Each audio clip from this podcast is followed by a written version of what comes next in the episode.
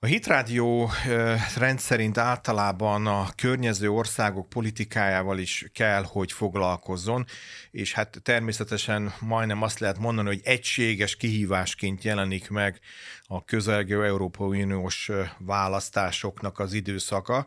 Hát azért még azt lehet mondani, hogy a kényelmesebb típusú képviselőjelöltek és pártömörülések még hátradőrve figyelik az eseményeket, de nem így tesz az egykori futball szurkoló, mondhatni akár azt is, hogy a szélsőséges szurkolótábor jeles képviselője. Remélem jól mondom ki majd a nevét, majd beszélgető partnerem lehet, hogy kijavít, George Simion, mert majdnem George-ot mondtam, de talán ezt az európai... George. Igen, George, és egyúttal sok szeretettel köszöntöm Hajdú Sándor újságírót, Szerbus Sándor, üdvözlünk itt a Hit Rádióban. Szervusz is üdvözlünk. Na hát azért ő már gyakorlatilag 2022. július végén kiállt a nagy széles nyilvánosság elé, és egy egészen grandiózus rendezvény keretébe bemutatta a képviselőjelöltjeit, programját, és hát a szokásos, azt lehet mondani, tőle megszokott provokatív stílusban megpróbálta meghökkenteni egyrészt nyilván a választó bázisát, egyrészt az ellenfeleit is, de még az is lehet, hogy az Európai Uniót is. Azért érdemes róla pár dolgot elmondanunk, és ebben kérem egyrészt a segítségedet, másrészt azért azt is, hogy politikailag tájoljuk őt be, hogy honnan is érdemes erre a munkára ránéznünk. Ugye a szövetség a románok uniójáért tömörülésnek, pártnak az élharcosáról beszélünk. Egy egykori fanatikus futballszurkolóról, egy futballultráról, aki jó érzékkel talán a világjárvány okozta bizalmatlanság és a hatóságok is egyáltalán Romániában. Egy óriási bizalmatlanság és egy súlyos bizalomhiány alakult ki a politikával szembe.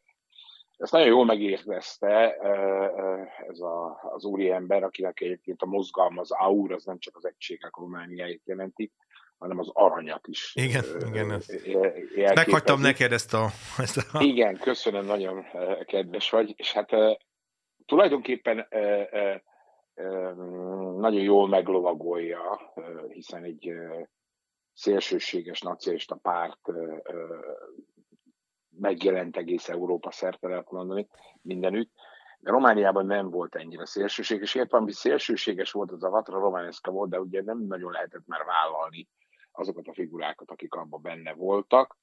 És azt nagyon jól lehetett látni a román belpolitikában, hogy ennek a politikai formációnak lehet jövője, sőt, megtalálta azt a rést, azt a piaci rést, hogyha így fogalmazunk, amely mentén lehet politizálni és egy új politikai pártot alapítani.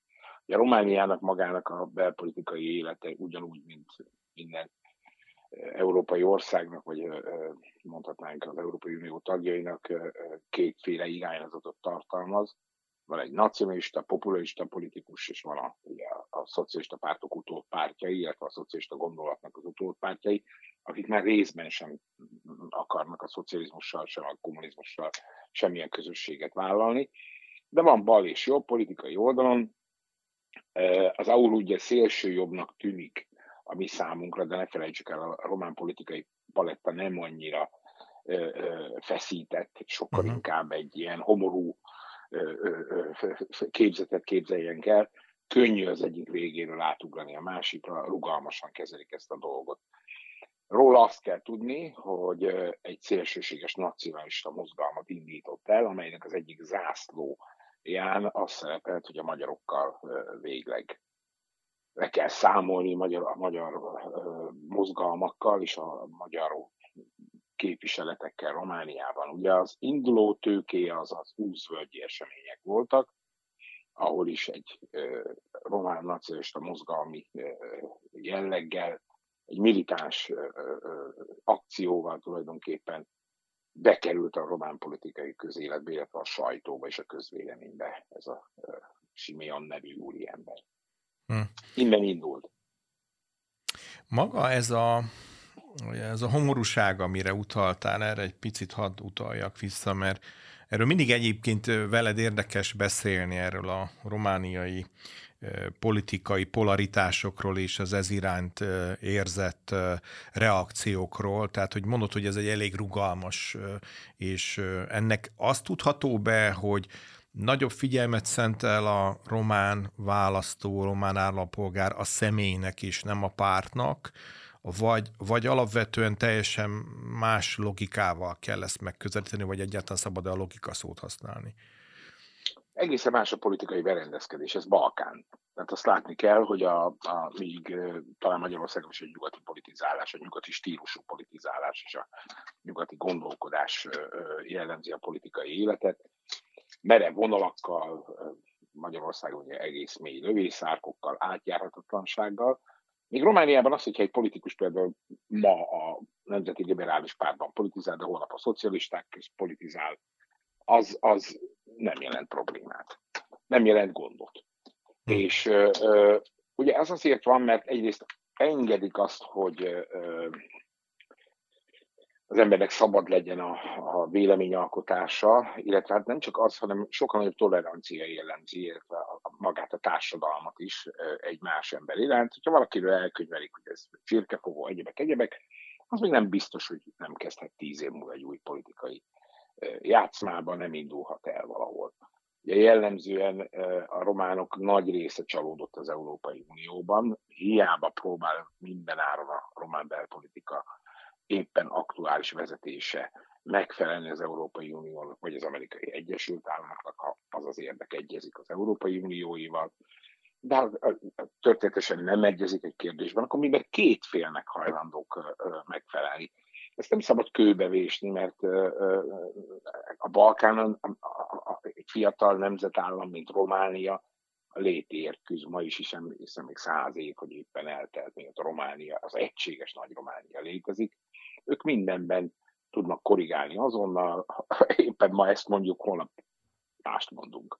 Tehát a politikának az üzenete nem kőbevésett, és nem tehát maga a társadalom sem ezen a szegmensen mozog, és nem ezt a pályát futja be. De azért, hogy visszatérjünk egy kicsikét a futballultra politikusunkra, akiről most itt beszélgetünk, maga Simion, ő egyébként, ha nagyon erősen maga elé tűzte célul azt a fajta politikai víziót, amit akár most is meghirdetett az Európai Uniós választásokkal kapcsolatosan, akkor lehet, hogy kénytelen, hiszen ennek már láttuk más országokban is példáját, egy kicsikét konszolidálódni, mondhatni úgy, hogy szalonképesebbé válni, holott maga a pártja és a szervezete, vagy annak szélsőségesebb megnyilvánulásban egy-két tagjai, azok igencsak tanúbizonyságát adják annak, hogy ők szélsőségesek. Ha jól tudom egyébként, de erősítsed meg ezt, Izraelben egyébként egyfajta tiltó listán is van pont a szélsőséges antiszemita megnyilvánulások miatt is. Igen, de ugyanakkor ezen korrigált pont pár héttel ezelőtt, azt hiszem szeptember vagy június végén, vagy augusztusban valahogy, amikor elismerte Románia felelősségét. Ő maga személyesen mondta ezt. Nyilván konszolidálódik, mármint a holokauszban ismerte a román államnak a felelősségét. Igen. Nyilván konszolidálódik. Romániában az átlagválasztó az úgy gondolkodik, hogy Romániában egyetlen párt se az, aminek mondja magát. Egyfajta opportunizmus jellemzi a pártpolitika résztvevőit. Észrevették, hogy egy nacionalista, szuverenista mozgalomnak erősödnek Európában, így jött létre az AUR is. Ennek látványos első mozzanata volt, hogy az úzvagyi temetőben, amely katonatemető, és ugye egy lezárt háborúnak a áldozatai fekszenek ott ők egy látványos akcióval a magyarság ellen tiltakozva, hogy magyar feliratok, magyar zászlók, magyar sírok vannak, ők ezzel bevonultak a politikai életbe. Az van, hogy ez a fajta mozgalmi jelleg, amiről beszélsz, ez előbb-utóbb kénytelen lesz egy profi szervezetté átalakulni, és ez azt pedig már azt követeli meg, hogy maga Simion is szalonképes legyen, nem csak a román belpolitikában lehet acsorogni, kiabálni, hőzöngeni, hanem, mivel az Európai Uniós választásokról van szó, valahogy fölvegye a szalonkabátját, fölvegye az elegáns stílusát, és egy európai politikai platformra lépjen ki. Amiben egyébként hozzá kell tennem, hogy az román szélsőséges pártok nagyon nagy tekintéllyel néznek Orbán Viktorra, aki ennek a véleményük szerint a remek művelője, hiszen ő kiáll a nemzetért, kiáll Brüsszellel szemben, stb. Stb.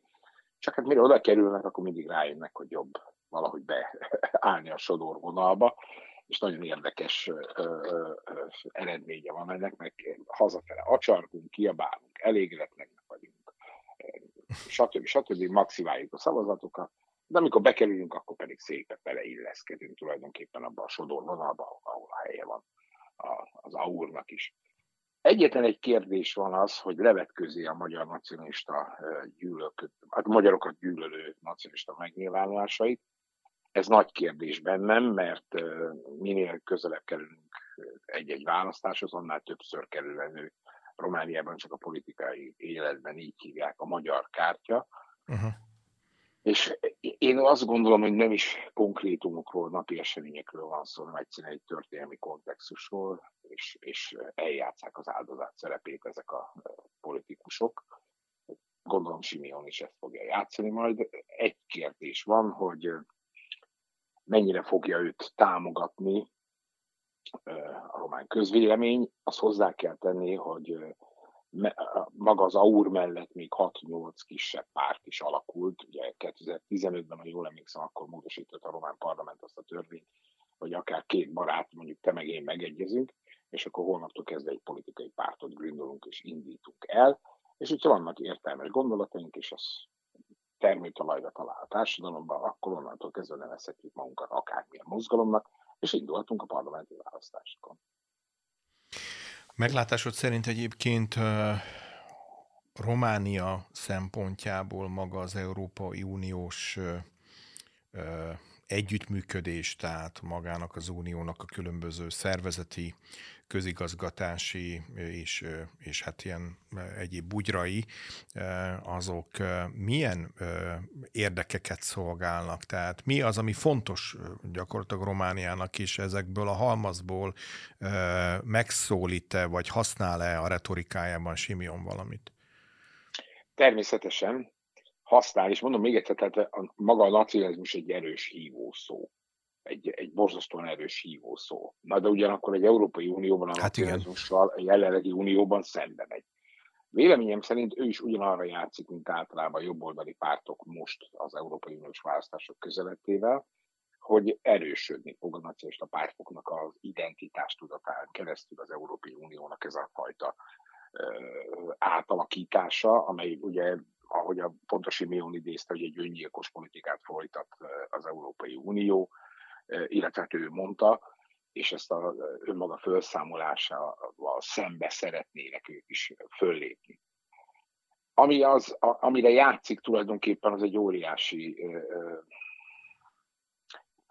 nem is tudom, hogy mit mondjak rá, egy nyereség, talán ezzel a szóval illetném, mert nagyon erősen próbálja megragadni a román nemzeti érzéseket, és azt az elmaradt rendszerváltást, azt az elmaradt jóléti rendszerváltást ígéri, amely hát tulajdonképpen a román forradalom óta várat magára. És csalódottak az emberek, csalódottak a román kormányzatban is, aki nem hajtja végre. Ugyanakkor azt ne felejtsük el, a románoknak pontos képük van arról, hogy milyen egy nyugati társadalomban élni, hiszen hát 23 millióból 6-7 millió folyamatosan kintben, nem tudjuk eldönteni soha, hogy mennyien vannak éppen otthon, vagy mennyien vannak kint. Hát ők pontosan tudják és hasonlítják, nincsenek olyan néptömegek tulajdonképpen, akik ne tudnák, hogy milyen nyugaton élni, és milyen a nyugati jólét. Ezt szeretnék az országból megvalósítani. És az AUR pontosan ezekre az érzésekre játszik rá, hogy a mindenkori román kormányzat ezt nem tudja megvalósítani, se gazdaságpolitikailag, se politikailag, se a jólétet nem tudja biztosítani. Majd jön egy újabb üstökös, így az AUR, és ők fogják majd ezt mozgósítani. A bizalom Romániában, a pártok irányában is nagyon-nagyon a világjárvány után nagyon sok korrupt dolog derül ki. Tele vannak az újságok a mai napig is, hogy mennyi maszkot vásároltak, hogy több ezer jut egy főre például, amit a román állam kidobott pénzt. És hát ezek a dolgok nem illetve ezek az ügyek nem használnak a politikai elitnek. Jelen pillanatban ugye másodikként emlegetik az AUR, de én azt gondolom, hogy harmadik a listán, és nem belpolitikai választások jönnek, hanem ugye uniós választások, igen, ami viszont nagyon érdekessé fogja tenni a helyzetet, mert utána nem sokkal belpolitikai választások is jönnek. Hát kérdés, hogy a polgárok kinek szavaznak bizalmat, de a bizalom hiány erős Romániában a hatóságok iránt, és nagyon sokan szabályosan megsértődtek ahhoz, ahogyan a világjárványt, illetve azután a következő gazdasági kihívásokat kezelte a politikai elit. Ezért van lehetőség ennek a szélsőséges nacionalista pártnak.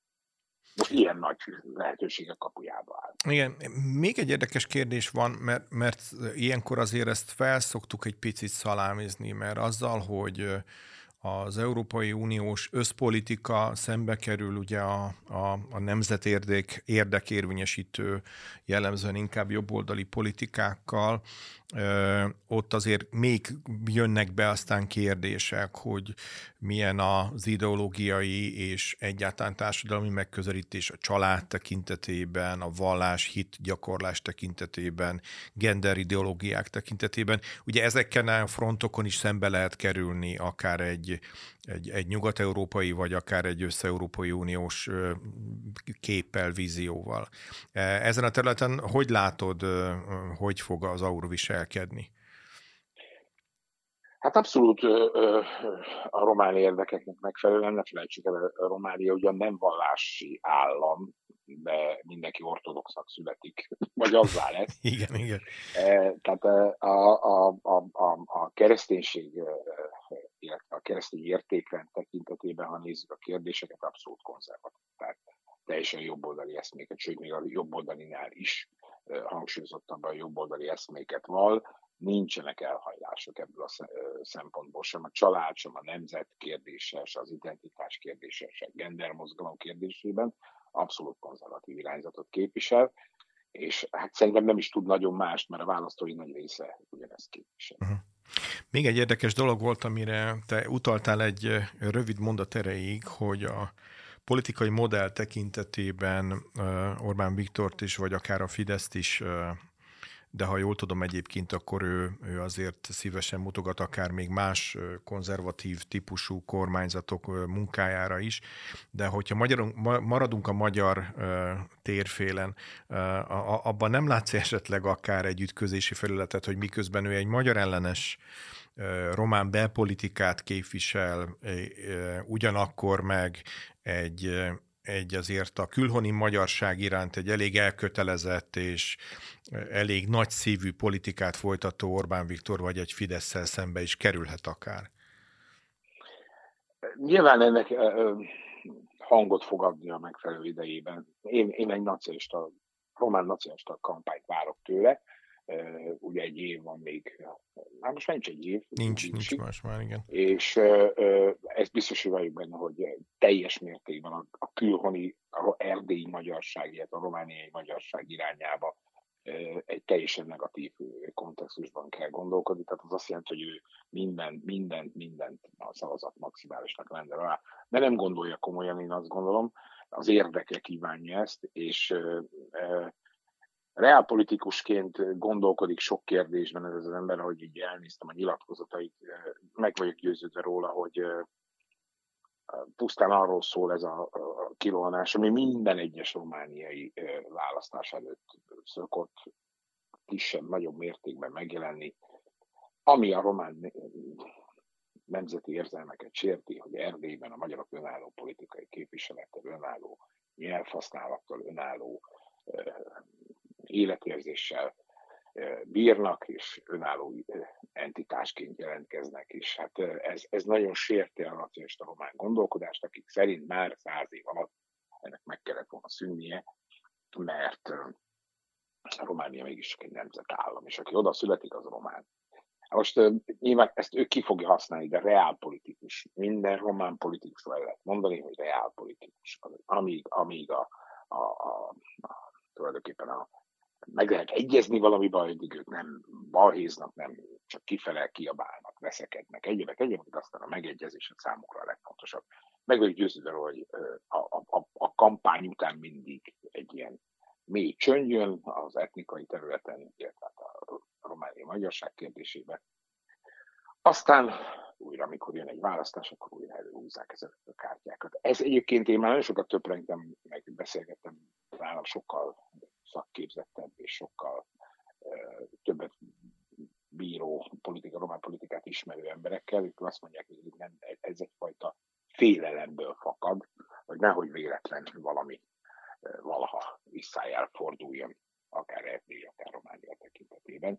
És ez a félelem, ez mindig erre lehet játszani, ez mindig elő lehet hívni ezt a palackból, ezt a szellemet, és ez mindig megpróbálja a kapcsolatokat. Egyébként, ha csak így ebből indulok ki, sehol nem lehet érezni az ország nagyvárosaiban, sem Erdélyben, sem Romániában azt, hogy napi szinten bármi különbség. Bármi lenne. Nem érnek atrocitások embereket azért, mert magyarul beszél, nem ér atrocitást azért, mert magyarnak vallja magát. Tehát ilyen módon nyilván a hatalomnak megfelelő eszközökkel egy kicsit rájátszik néha, de meg a politikai pártok. De mondom még egyszer, a politikát Romániában nem úgy eszik, mint nálunk, nem végletekben gondolkodnak. Igen, és... hanem kihasználják annak minden előnyét. Igen. Lett is volna egy ilyen kérdésem, de szerintem ezt a kérdést lehet, hogy majd a választások közelettével, vagy akár a választás elemzéseképpen érdemes lesz majd újra feltenni, tehát egy jó apropó lehet arra, hogy újra beszéljünk, ugye azért bemutatva, vagy részben már ráutalva arra, hogy is áll ez a román politikai paletta, portfólió, azért itt a nemzeti liberálisok, szociáldemokraták, mentsétek meg, Románia Unió és az RMDSZ vegyületében mondtad a sok apró pártot is. Mindenképpen érdemes lesz szerintem erre visszatérni, hogy valóban második vagy esetleg harmadik helyzetként jön-e ki ebből a politikai csatából, de mindenképpen ezek szerint ez egy nagy kihívója lesz a mostani politikai palettának. Igen, hát a jelenlegi politikai elitnek a bizalomvesztés helyzetében, státuszában van. Nem nagyon bíznak a románok jó részt már a jelenlegi politikai elitben. Ez messze vezet ez a kérdés, hiszen én azt gondolom, hogy ha valahol lehet árnyékhatalomról beszélni, akkor az Románia. Nagyon gyorsan szoktak reagálni, és nagyon sok váltás, és nagyon sok formáció jelent meg a román forradalom óta tulajdonképpen. Én el sem tudom képzelni, hogy hányféle pártformációt láttam. Nem lepődnék meg, hogy az AUR hirtelen föllángolásának sem, nagy térnyerésének, de aztán az egész egy kezelhető helyzetét fog visszasüllyedni szerintem. De remélem, hogy igazam lesz, és nem tévedek. Meglátjuk, hogy ez az arany, hogy fénylik. Hajdú Sándor újságíróval beszélgettük. Fénylik. Köszönjük szépen, hogy rendelkezésünkre álltál. Köszönjük. Köszönöm én is a lehetőséget. Minden jót kívánok.